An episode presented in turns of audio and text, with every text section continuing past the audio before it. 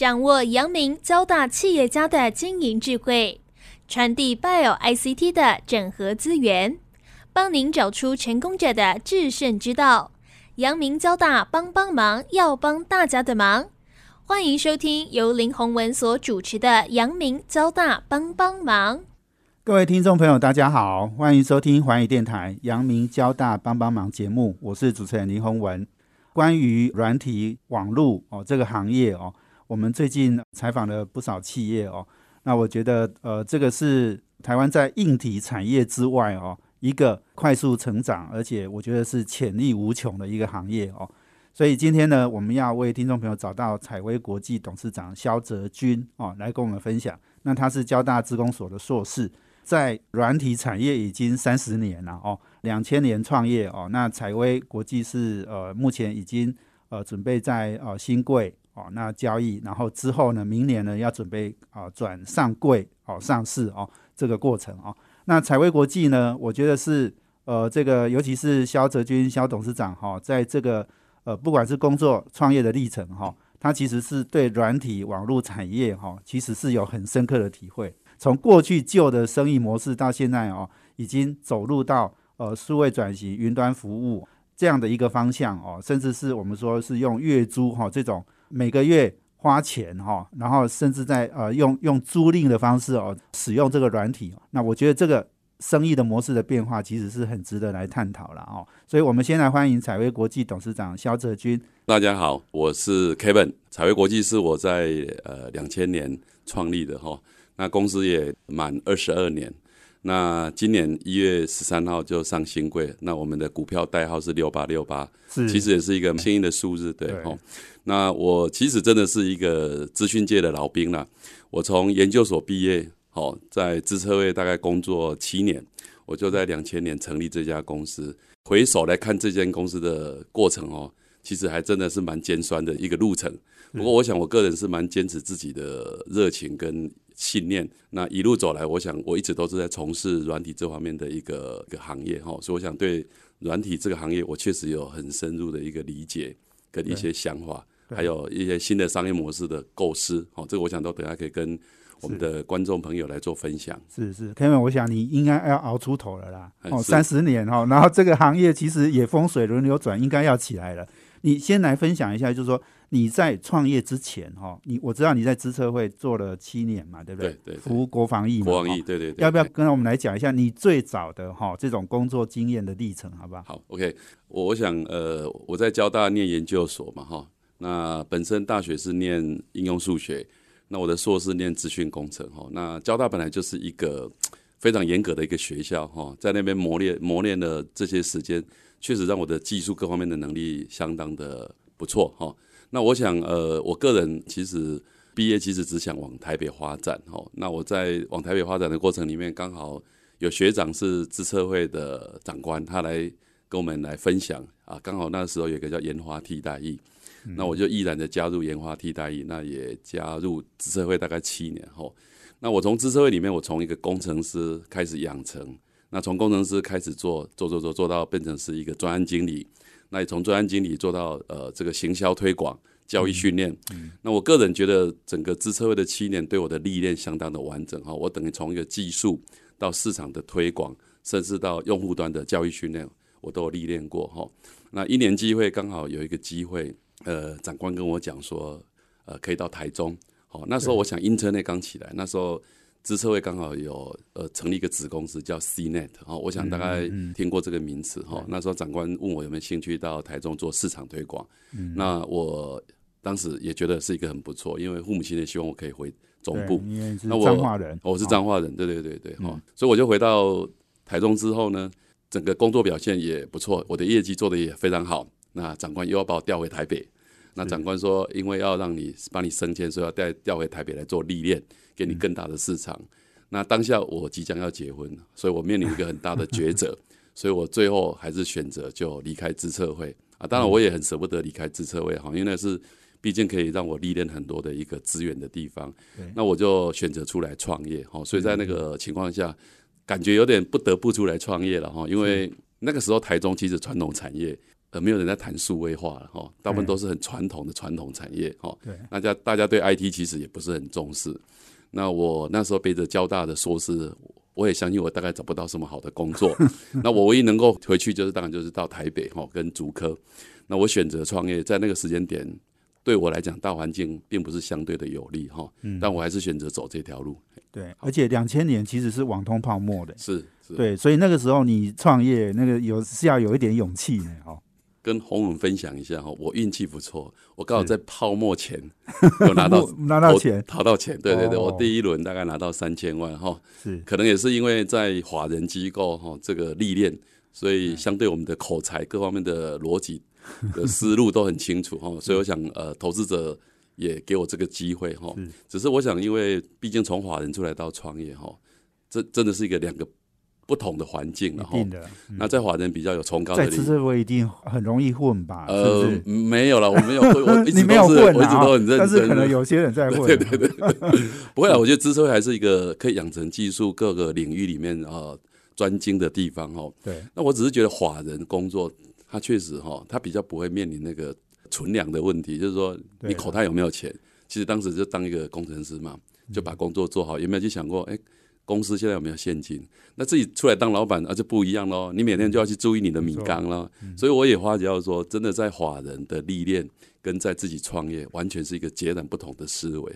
对。那我在刚创业的前三年，其实做的很不好，公司呃也赔了不少钱。好，那我记得第一次增资的时候，其实还算顺利。那第二次增资的时候，我记得有一位董事就跟我讲说。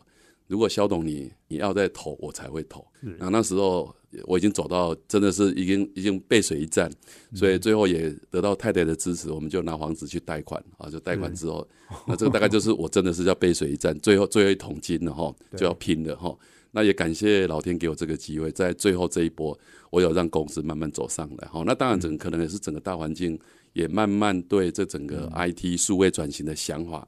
也慢慢接受了哈啊，确实，刚刚洪文提的很好，就是说台湾一直在啊这个硬体产业是很出名，可是，在软体产业这一段，我一直觉得很可惜，大家都不重视。大家都知道软实力很重要，嗯啊，我我也相信很重要。可是，一旦请大家这些企业主要花钱投资软实力的时候，你中企想了很久在想哈，那因为我在中部创业，相对比较。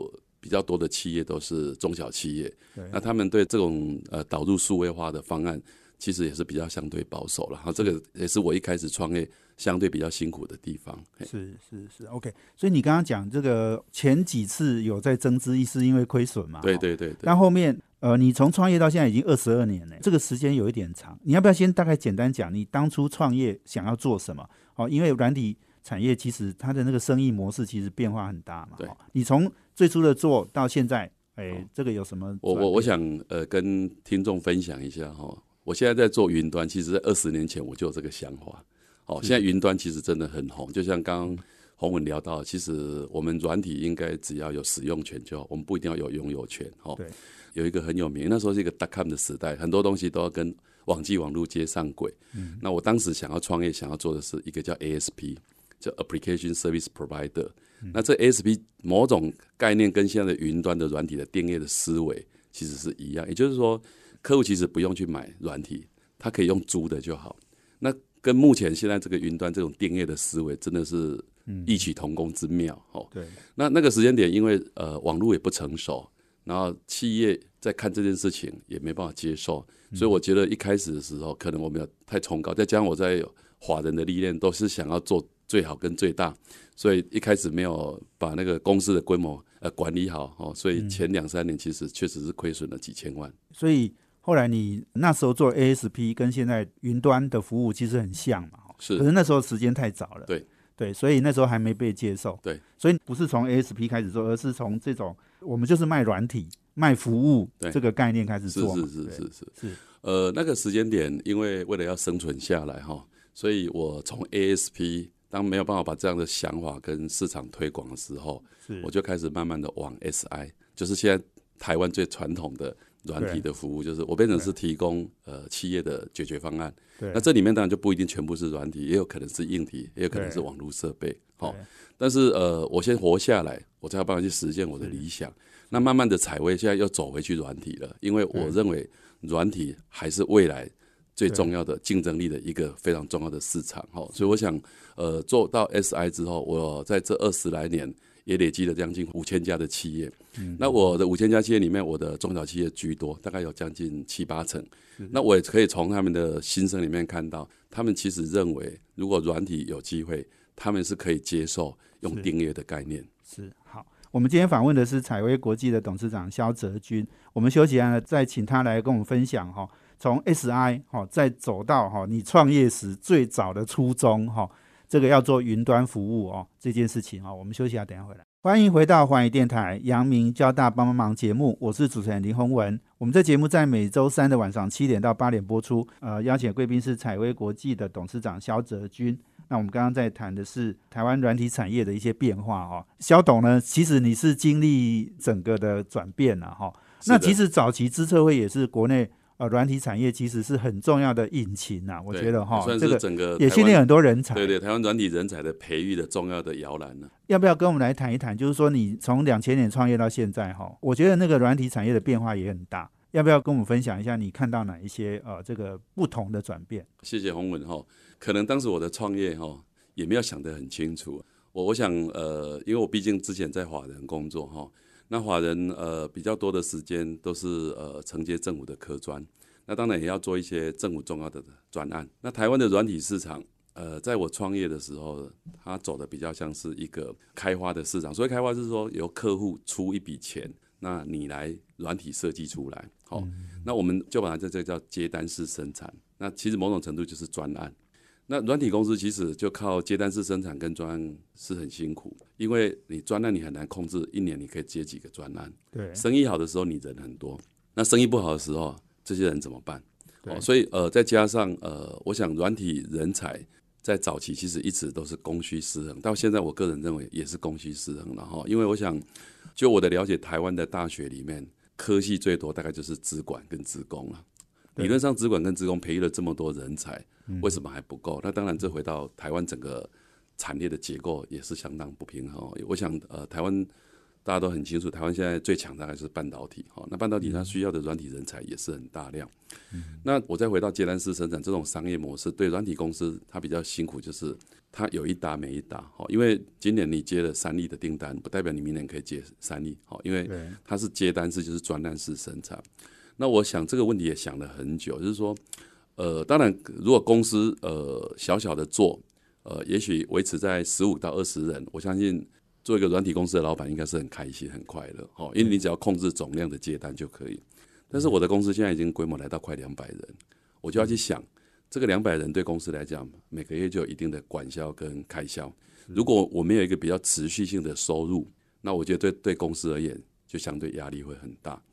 那也也很幸运了哈，我一直没有忘记我当时创业那个想法，就是 ASP。呃，当时做 ASP，当时就是认为说，呃软体其实跟硬体是可以用租的，并不一定要用买的。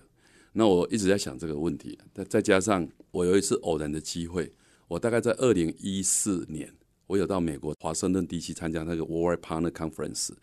那我记得微软的 CEO 就沙迪尔，他有提了一个概念，他说 Cloud First、Mobile First，那就代表说，像微软这么大的公司，呃，他都决定要转型到云端。哈，我跟各位听众分享一下，我那一年去美国参加他的那个 WPC，就是 World Partner Conference 的时候，微软的股价才二十几块。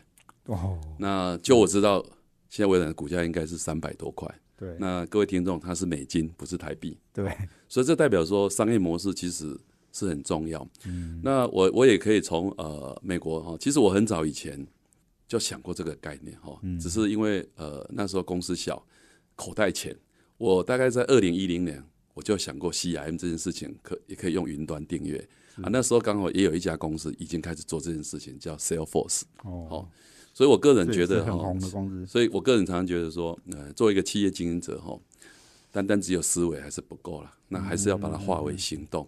所以我最近这几年，我就决心要把整个财位的体制做转型哈。我想跟各位听众分享啊，谈数位转型其实是很容易，但是要做，其实它有很多的障碍。嗯，因为每个公司大概都有现有的问题跟现有的客户，好，所以我在财位就谈了一个名字叫双轨转型。所谓双轨转型，就是说，呃，我原来的财位的生意，我短时间还是不能放掉。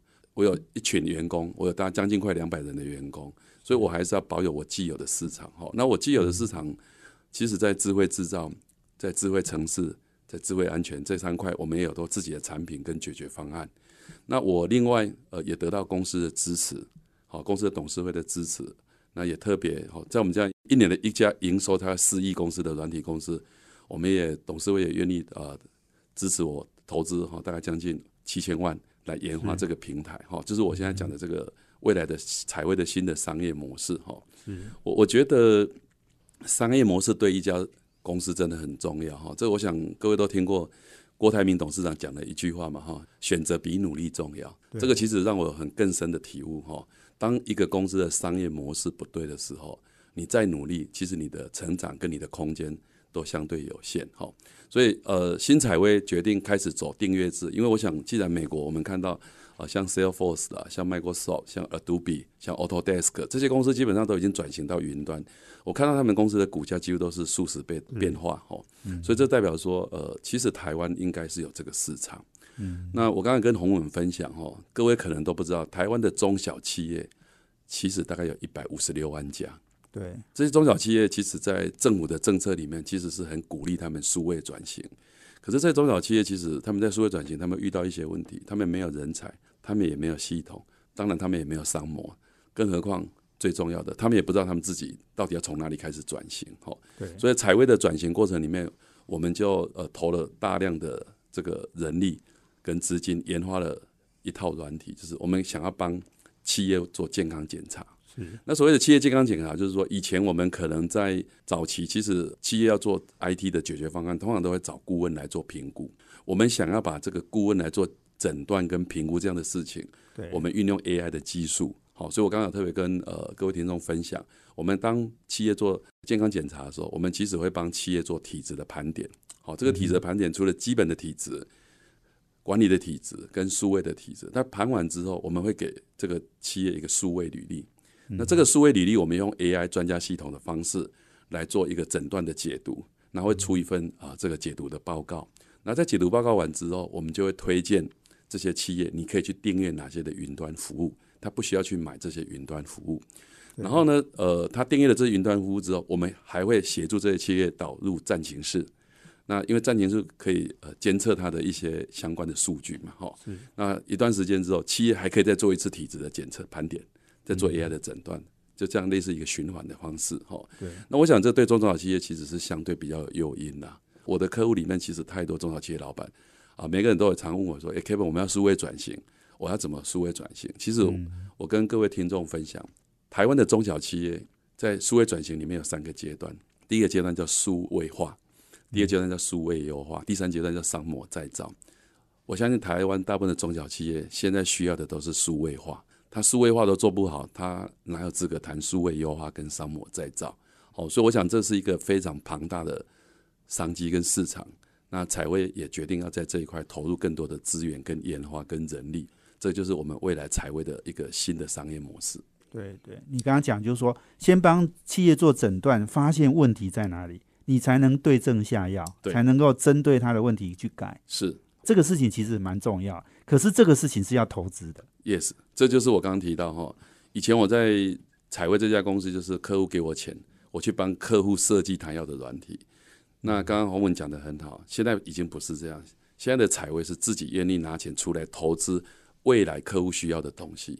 好，所以我想我们刚刚也呃评估了一下，就是我们要投资这个。体质检测的工具跟 AI 诊断的工具，还有我们的云平台，我们预计三年大概投资七千五百万。是，好，这对一个中小企业，特别是软体公司来讲，愿意投资这么大笔一笔钱，其实是很不容易哈。但是我想，对的事情就要去坚持啦。对，我我也希望有一天，彩威可以变成是台湾啊这云端好一个蛮最大的一个 B to B 云端市场的一个估值最大的一个云端服务商。我也很希望哈。我想，如果用我现在传统的模式，我相信。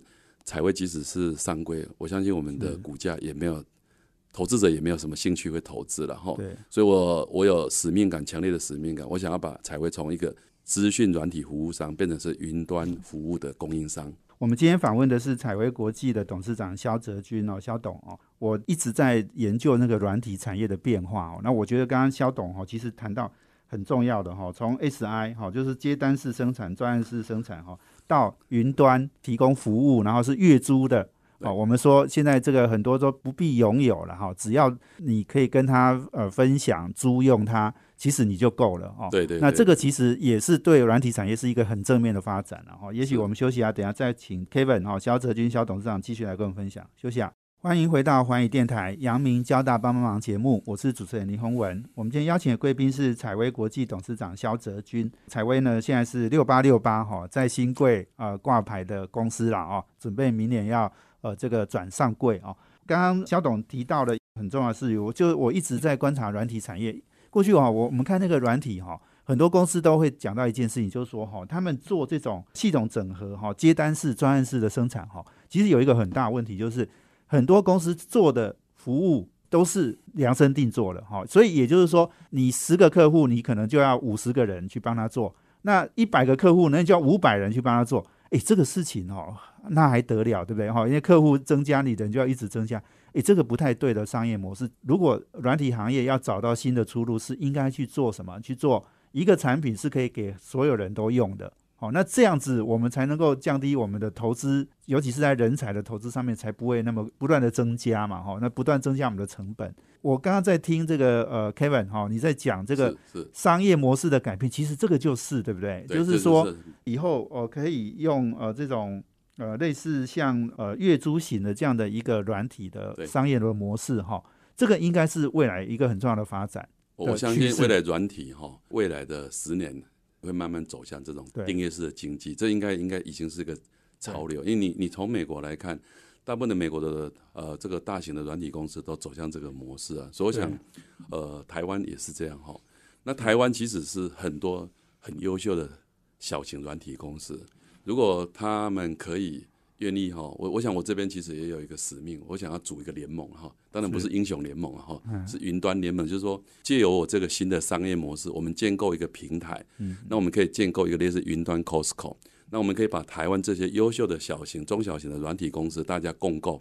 所谓共构的意思就是说，一个中小企业它所需要的软体不一定都要采为自己开发，比如说呃，洪文，你今天有一个 A 软体。呃，Kevin 其实也可以邀你一起进来。那当客户跟我订阅的时候，我再跟你分润就好。哈，那你要满足客户一站式哈。我我其实跟很多中小企业的老板聊过，他们常常跟我讲说，Kevin，我可不可以就对你这个供应商就好？我们公司的软体要面对那么多供应商，啊，每次找来的供应商 A 推给 B，B 推给 C，C 再推给 A。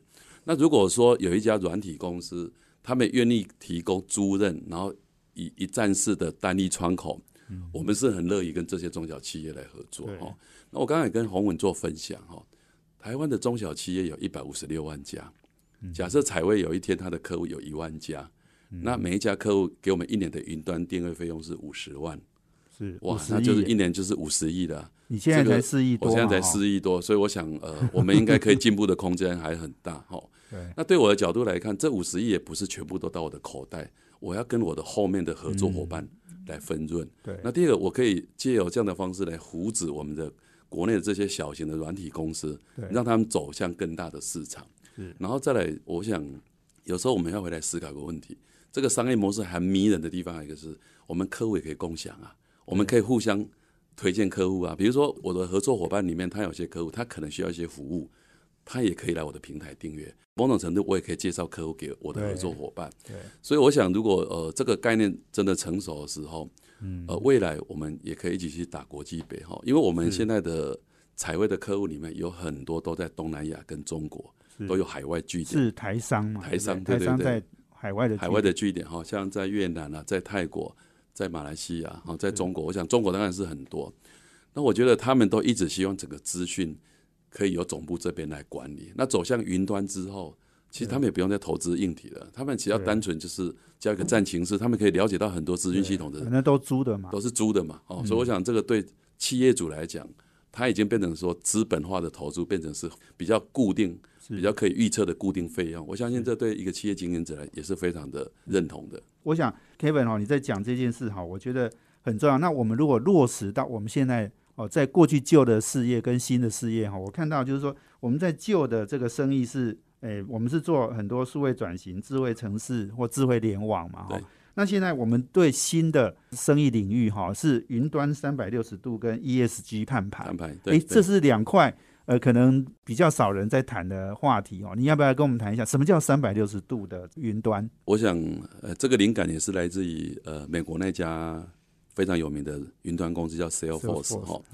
呃，他们也提了一个叫客户三百六十度啊。所谓三百六十度，就是说，因为我刚刚有跟呃各位听众分享，我们为什么会去估一个中小企业一年可以接受五十万的预算？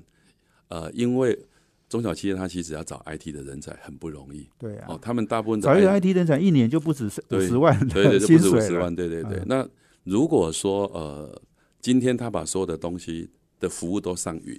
其实他不一定要找一个专职的 IT 人才。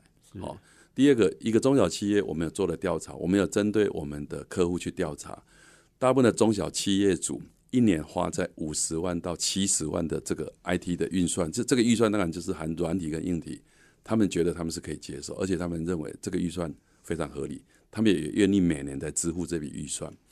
那呃，这对一个中小企业来讲，可能今天叫他买一套 ERP。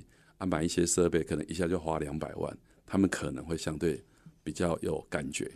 所以我想，呃，在我们的云端三百六十度里面，其实我们有把云分成三种类型的云。第一种云叫功能云，就是说这个功能云的意思是说，像呃黄土软体啊、备份呐，或者是 OA 这些相关，可能很各行各业都会用到的，这就是跨行业的云，我们叫功能云。就是说这些云不会因为你是行业的因素，要产生特殊的刻字化。哦，我就叫它功能云。第二种云，我们叫产业云。哦，产业云就是说，哦，工具机有工具机的工具机云，零售业有叫零售业在用的叫零售云，那诊所有诊所在用的叫做诊所云。那我觉得产业云这一块，我们可能就会跟其他的业者来共购。所以共购是说，因为台湾的呃软体公司很厉害，各个行业都有很多的优秀的软体公司。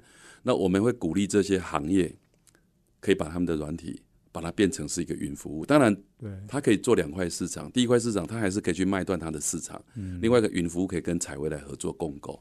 那第三种云叫维运云哈，因为说实在话，企业还是会有遇到这个问题，就是说它没有 IT 人才，那它的软体又很特殊性，它需要做维运哈。一般来讲，我们维运就叫 MSP，叫 Management Service Provider。因为当它的这个软体在这个云平台上面的时候，有可能的使用量。会突然很大，又突然很小，所以它还是要有一定的流量的监控。好，所以我们的这个云端的这个三百六十度，我们未来的云会分成三个不同的管，一个叫功能云的管，一个叫产业云的管，一个叫维运用的维运云的管。好，这三大管。好，这是在云端三百六十度。哈，那第二个呃，采薇因为做了很多制造业哈，因为采薇的客户里面，刚刚也跟各位听众分享，我们有将近七成到八成都是中小企业。那这里面中小企业又以制造业居多。那我觉得制造业现在面临一个蛮大的问题，就是欧盟二零二六前面课碳税。那我认为我们的中小企业根本都还没有准备好。那我们也看到了这个商机，所以我们也决定要体检好投资我们那个碳排的软体，也就是说协助企业做碳排转型里面所需要的数位工具。好，那这个事情当然某种程度就是我们会先帮协助他们用数位工具做碳盘查。那也会透过 AI 的专家的一个辅助系统协助他做自主盘查。那做完之后，我们会透过一些软体做监测，来收集它的一些工厂的环境、工作的环境，比如说像机台啦，或者它的水电的用的用量来做一些监测。那监测完这些数据，我们会透过 AI 来做一个模拟，如何把它的碳排减碳这一块跟它的营收这一块的最适化，我们用 AI 来做一个模拟分析，来设定它减碳的一个目标跟策略。好，我想这个，我个人认为这也是采微呃另外一个非常要成长一个重要的引擎。那我刚刚也跟洪文聊了一下哈，因为二零二六欧盟要全面瞌睡，目前我们看到至少有十九万家的中小企业马上面临碳盘查的问题。好，那就我的了解，现在台湾可以做碳盘查的这个能量真的是远远不足以需求量。哦，所以我想这应该也是在这个数位转型里面的碳盘查里面，呃，我相信也是一个蛮庞大的商机。没错哦，其实 Kevin 讲到这个哈，我自己也想到哈，你看台湾的很多公司哈要买绿电哈。结果发现台积电把所有绿电都买走了，其他人说还现在还不知道怎么办哦。对，那那台积电一家公司，其实它真的规模就很大嘛。哦，这台台湾其他我看这个所有的风电、太阳能加一加哈，对，可能台湾企业哈都不够的哈。所以这接下来要怎么样去做这个你刚刚讲的 ESG 碳盘查这件事情哈，我觉得是非常重要哦。所以我们休息完呢，等下再回来请。呃，采薇国际的董事长肖泽军继续来跟我们分享。休息啊，等下回来。谢谢。欢迎回到环宇电台阳明交大帮帮忙节目，我是主持人林宏文。我们今天邀请贵宾是采薇国际董事长肖泽军。刚刚我们谈了软体的产业的商业模式的变化哈，那 Kevin 我们来谈一谈哈，因为我看到那个 SaaS 哈，S A A S 哈，Software as a Service 哈，这样的一个市场哈，其实全世界成长速度非常快哦。我这个看到这个简报是每年都是三成。以上的成长，诶，这个市场变化这么快，其实就跟刚刚讲的那个整个商业模式，大家用这种订阅制哦，这样子的模式，其实是还是有关系的。你要不要来谈谈？就是说，全世界的成长这么快哦，那台湾的速度是慢一点啊是是是，对，就是落后一点。不过好像也在急起直追，跟我们分享一下好不好？我想洪文的资讯跟我看到的资料其实蛮不谋而同哈。最近我有看了一篇报道，好像我如果没记错是 IDC 的机构调查哈，在 IS 跟 Pass 跟 SaaS 这边，大概每年大概都是平均，大概都是有二十到三十 percent 的成长率哈。那特别是 SaaS 这一块的成长更快，好，因为说实在话，云端的精神就是想要告诉你，服务在哪里不重要，你想要使用的时候马上就可以使用。不过倒是有一个比较特别哈，美国现在有一个 Pass 里面又分出了另外两块。一块叫 System Pass，另外一个叫做 Application Pass 哈，所以这个 Application Pass 就是跟 Kevin 刚刚在提的一样，就是我们想要做云端 Costco 的思维很像，就是说，呃，美国的很多 SaaS 业者，他们会变成是一个平台商，他们本来是一个软体服务商，他们会变成一个平台商去整合别人的 SaaS 来提供一个解决方案哈。那我们是把它叫做 application pass 哈，那我个人觉得这一块我看到的成长也相当的惊人，这个成长大概可能都是超过三成在成长哈。那我们会来谈台湾，呃，其实我在谈台湾之前，我先谈美国这一块哈。就我上次看到的资料，美国在一百零九年它的云端渗透率其实已经超过三成，代表说一百家的美国的企业里面已经有三十家都在使用云端服务。那我相信现在应该更高。我推测现在它的云端渗透率应该有四成。是是。那我想，因为我长期大概最近这五年，我很关注云端服务这一块产业。啊，就我的了解，台湾现在的云端渗透率应该接近两成，或是比两成高一点点。但我相信没有来到二十五 percent。好，那我想，呃，刚跟洪文分享哦，其实台湾的中小企业有一百五十六万家，里面如果云端渗透率有二十 percent。那就代表现在目前有三十万、三十万家左右的中小企业正在使用云端的服务。那各位，呃，我刚刚有特别提到的，每个中小企业可以接受的云端的预算，一年大概五十万。对，那乘起来大概就是一个一千五百亿的市场。嗯，好，啊，这个跟资策会这个可以养活一个产业。哦，这个可以绝对可以养活一个产业哈，也可以壮大我们中小型的软体市场。哈，那我想，呃，我提这个云端 Costco 其实的愿景，其实就是希望可以结合。国内这些优秀的中小软体公司，大家用共购的模式，在这个平台里面建立类似一个云市集哈。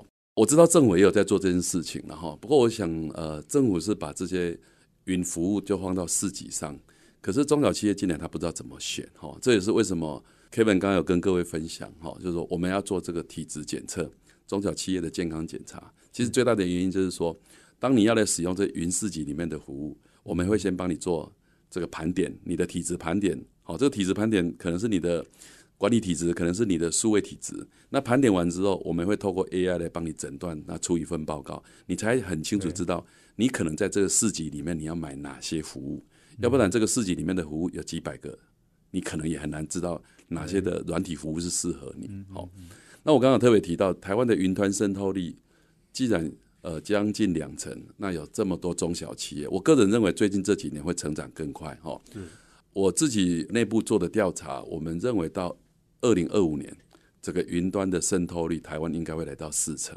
那就代表说这个市场到二零二五已经不是一千五百亿，可能是三千亿的市场。嗯，好，所以这个就像洪文讲，这真的值得是一个产业，值得很多优秀的公司来投入哈。那我相信，因为台湾也非常重视网络的环境哈，政府也很重视推广五 G 嘛，嗯，所以各位回来想个问题：当网络越来越快的时候，就会遇到两个问题，到底你的服务是要在端处理还是在云处理？这个是一个值得大家去思考的一个未来哈。那我个人是比较看好云的哈，因为我觉得云有庞大的运算能力，有庞大的数据，所以它可以做很多 AI 的一些模拟跟预测。好，这也是为什么呃，彩绘在转型的过程里面，在商模的再造里面，我们投入很多资金，想要在这一块建构自己一块自己的一个平台跟一个市场。没错哈，我想刚刚这个 Kevin 讲到这个哦，我觉得是很重要了哈。如果二零二五年就可以又 double，哎，这个市场规模这么大哈。这台湾真的要好好想想哦，我们不要让这三千亿的市场哦被很多外商公司抢走了，我们本土公司一定要抢到一个市占率了哦。所以这件事情不是彩薇在做而已，这政府也要正视这个问题哦。我觉得其实从这里就衍生到我们常常在谈这个数位国土的问题，因为过去我们谈台湾硬体产业很强嘛哦，全世界的 PC 啊 notebook 都是台湾做的啦，硬体的台湾的数位国土很大。哦，我们应该是占全世界八成以上的这个硬体的国土，但是如果你要讲软体的数位国土哦，那台湾真的很很弱。我们所谓的软体的数位国土，就是说，哎，你是用软体的 App 啦，或者是用软体的应用啊等等哈，网站啊等等。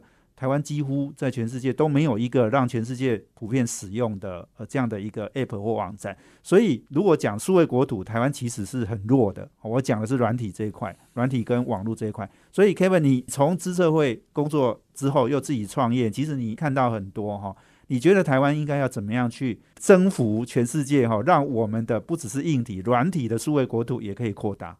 我我想这个洪文谈到了一个比较有高度哈战略性的问题，然后其实数位国土，我其实我记得我有看过一篇报道，好像是我们那个呃台湾 Google 的前总经理简立峰在谈的哈，他说台湾的数位国土不应该只有在 B to C，确实我个人认为非常认同这个论述哈，因为我觉得 B to C 主要是你要有人口红利的国家，你才有机会嘛哈。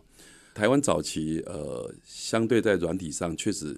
有几家公司在 B to C 做的不错，也确实有机会扩展到海外。可是因为大概都因为是因为品牌跟通路的问题，最后没有得到一个比较理想的一个结果哈。那我觉得在数位国土里面，如果我们可以再回来想这个问题，就是说，因为今天有云了，我们的数位国土，特别在 B to B 这一块，机会就很大。好，我刚刚有跟各位提到，如果我们今天的这个云端 Costco 云端三百六十度，我们可以结合一些优秀的一些中小的软体公司，我们就可以打国际杯，我们就可以组一个旗舰队。那以前为什么不容易？哈，我我跟各位分享，因为做国际市场我一直很有经验哈，因为以前我的客户很多都在中国台商，好，那常常我们就要在台湾这边采购硬体，然后再把硬体寄到中国，那我们再派工程师过去装机。那在做远端的监测跟设定，哦，那上了云之后，其实没有什么国土的问题了。全球的云市场的机房，其实就我的理解，不管是 Microsoft，不管是这个 Amazon，，不管是 Google，大概将近加起来可能超过一百座的 IDC 的机房。那如果我们今天可以呃结合台湾这些优秀的小型的软体公司、中小型的软体公司，我们一起打这个国际市场的时候。其实我们我们就可以用输出，就像呃，我们就像呃，这个美国的软体公司，他来台湾找这个经销代理一样，甚至设分公司。那我为什么会觉得这个可行？哦，因为我知道政府啊，尤其是经济部，他们也一直非常重视要把软体可以做国际输出。那也办了很多的海外的论坛，哈，比如说我们跟马来西亚，我们跟泰国，哦，我我我我就参加过好几场台马跟啊台泰跟台印，哈。我觉得东南亚是一个非常适合扩展数位国土的一个地方。对，因为我觉得他们的数位化的解决能力，其实个人认为是远远落后台湾。如果台湾可以用云这样的一个平台，那结合这么多优秀的中小型的软体公司打国际杯，我觉得我们的数位国土第一个顺位绝对是东南亚。哈，这个跟我们蔡总统的南向政策不谋而合了。哈，所以我个人觉得。台湾的数位国土不会只有台湾，我相信有很大的市场是在东南亚。是，好，那当然，呃，我我我个人觉得了哈，台湾的软体，呃，东南亚打完，当然我们有机会也可以到东北亚，好像韩国、日本。对，那因为我们有有好的硬体，所以我们的数位国土如果再能结合硬体的一些合作，我相信呃，在端那一块哈，特别在 IOT 端那一块，结合我们语音的优势，我相信这个台湾的这个数位国力应该是相当相当具有竞争力，还有具有具有这个发展性。没错，没错。我想在整个亚洲哈，我们如果中国先不要看了哈，中国十三亿人口当然很大，但是我们应该是不容易在那个市市场跟他们竞争哈。但是是东南亚有六六七亿的人口，东北亚日本就一亿了哈，嗯，韩国这个有五千万哦，所以这个市场其实台湾才两千三百万嘛，好，所以我们如果能够延伸到这一块哈，那已经是不得了的市场了哈。对对对，对，所以今天非常谢谢我们呃这个采薇国际的董事长肖泽军 Kevin 接受我们访问，谢谢也好，谢谢洪文，谢谢各位听众。你的分享哈、让我们对整个软体产业哈、呃这个过去的发展哈、有一个很清楚的概念。当然，也更重要的是我们要眺望未来哈、如果二零二五年就可以 double 的市场哦，我们为什么不赶快想办法哈、要去争取到那一块哦？那我想我们也也预祝采薇哈、能够呃不只是业绩大成长哈、然后也可以顺利挂牌了哦。好，谢谢所以谢，今天非常谢谢 Kevin，也谢谢我们听众朋友的收听。我们阳明交大帮帮忙，要帮大家的忙，下周见，谢谢，拜拜。好，拜拜。